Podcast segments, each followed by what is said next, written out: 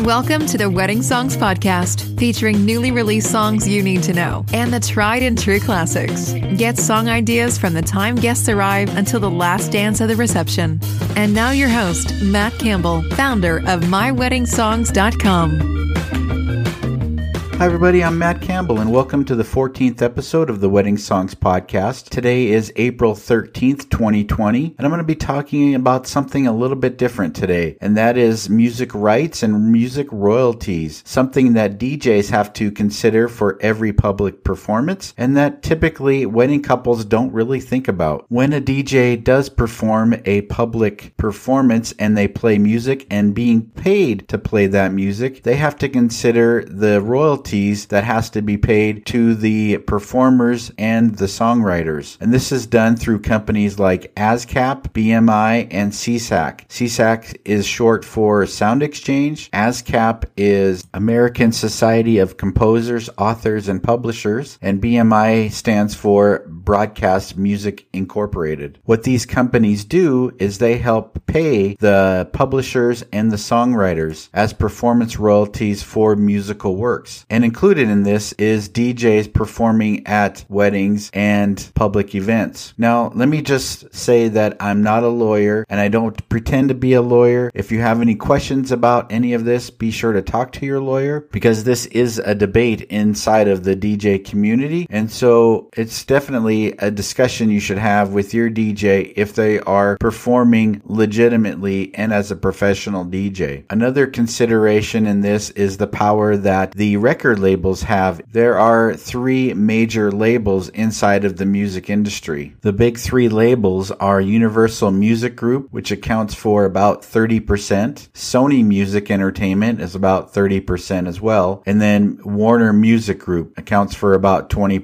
EMI Group, which accounts for about 10%. And then all of the independent labels account for about 12%. Now, when I consider record labels, I like comparing that to the big guys in the beer industry, you have Miller Coors and you also have Anheuser-Busch. Now, what these companies have done is they have started smaller craft beers themselves, but they've also bought out other smaller craft beers as well. Companies like Four Peaks and Goose Island. But they also have their own brands as well, like Miller Coors and Anheuser-Busch have Blue Moon, Michelob, and other brands as well. The same thing goes for the record labels. There are smaller record labels that rely on the distribution of the larger labels, but there are also small labels that have no connection to the major labels. And those are true independent record labels. I just want to go ahead and point that out because a lot of people don't understand the record labels and the power that they have. Next, let's go ahead and talk about the rights to music. So when wedding couples go on to Spotify or they go on to YouTube, they may listen to songs, but that doesn't mean that the DJs have the rights to play those songs at your wedding. Many DJs will go to sites like iTunes and Amazon so that way they can purchase the music that you want for your wedding. This is very inexpensive compared to back in the days when we had 40 45s or we had records, which we still have today, and CDs and cassettes where we had to go and buy these complete albums where now DJs can go buy individual songs through music services like Amazon and iTunes so that way they can physically own that music. So when you're selecting your music on sites like Spotify or YouTube, you have to know whether the DJ can get legal rights to play that song at your wedding. Just because it's on YouTube doesn't mean that the DJ can legally play that music. No, they cannot play music directly from YouTube onto their system for your event. That would be considered something that's illegal. But DJs do have access to many record pools. Now the record pools do have contracts contracts with record labels so that way they can offer DJs non promotional music at their events what record labels do is they offer this music to DJs on digital format, or back in the day they had CDs as well. But DJs can purchase this music to provide for any event. So couples need to definitely keep in mind that just because a song is on Spotify or it is on YouTube doesn't mean that they can legally play that music. And please don't ask your DJs to play this music if they don't have access to it. You may love a cover song that is is being sung on YouTube, but the DJ doesn't have legal rights to play that song or doesn't have legal access to that song to play at your wedding. As I've stated earlier, just because it's a public performance where they're getting paid to play music, they have to have contracts with companies like the Sound Exchange, ASCAP, and BMI so that way they can legally play this music. And even some venues will also have this contract as well with these companies because who is legally responsible to play this music or legally bound so that way the songwriters and the publishers do get paid for these public performances. So my advice for wedding couples is just have a conversation with your DJ and keep that in mind that when you're selecting your music, we want to make sure that the songwriters and the publishers do get paid for their music. And just because it is on Spotify and it is on YouTube doesn't mean that it is legal to play at your wedding. If you have any questions about this or want to discuss it further, please reach out to us on our Facebook group, Wedding Songs Chat. If you're looking for any song ideas, please check out our website, myweddingsongs.com. Thanks for listening and have a great day.